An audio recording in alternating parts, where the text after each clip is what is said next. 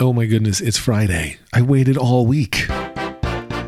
Your daily Lex.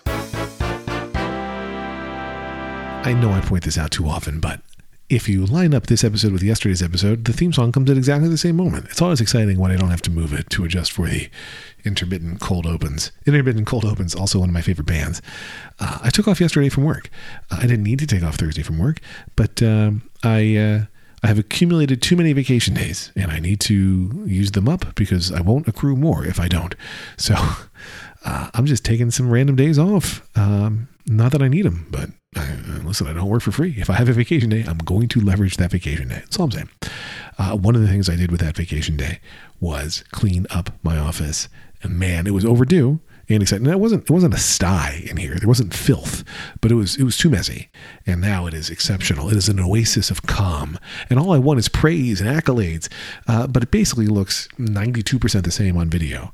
Uh, you couldn't see the mess on video by design. I'm not an idiot. So when I was doing video calls, you couldn't see. Hey, it's a little untidy back there. There's some piles that don't need to be there.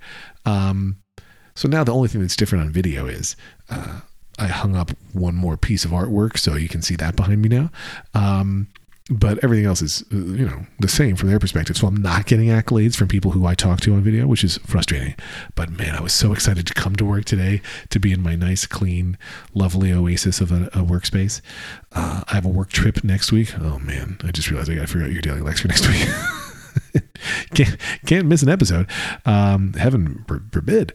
Uh, I know how to say the word forbid, but um, I was thinking I'll come home from that trip, and a, a good friend was pointing out you're going to come home from that work trip and come back to this perfect, beautiful, clean office, and that's going to be the real joy because it's I, I probably won't remember until right before I come in, but whew, it is it's lovely here. I just did a fake whistle into the microphone. I wonder what that sounded like on the podcast, but you'll know, and I'll find out later if I listen to this episode, which is a definite maybe, uh, which is another great expression and a good name for a band.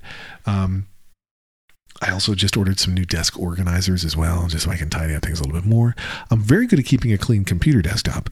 Um, and I can be good at keeping a, a very tidy office, but sometimes it, you know, it starts out so small, right? It's that broken window theory, I guess, right? Like you have a tiny little bit of a thing on the floor, and suddenly everything's on the floor. Not that again, I want to be clear. I didn't look like a hoarder. I didn't look like it was a giant mess in here. It just could have been better, and now is. I did get one full bag worth of, you know, stuff I don't need anymore out of the room, which was exciting. Uh, some to donate, some to recycle, some just to be trash. Uh, man, oh man, it's very clean in here. Uh, can you tell in the uh, podcast? Does the recording sound even cleaner, or does it sound more echoey with fewer things to bounce off? It's a good question. Uh, so that was one thought I had to share on this episode. I don't know if, if I believed that I could make my office is now cleaner into a full Your Daily Lex episode. Uh, but I didn't come with any other topics prepared, nor did I look at my list. So let's think. Extremely long gap between first part of the episode and this part of the episode. Alert. Uh, which I bring up because um, I don't even remember. Oh, I was saying, do I have other topics?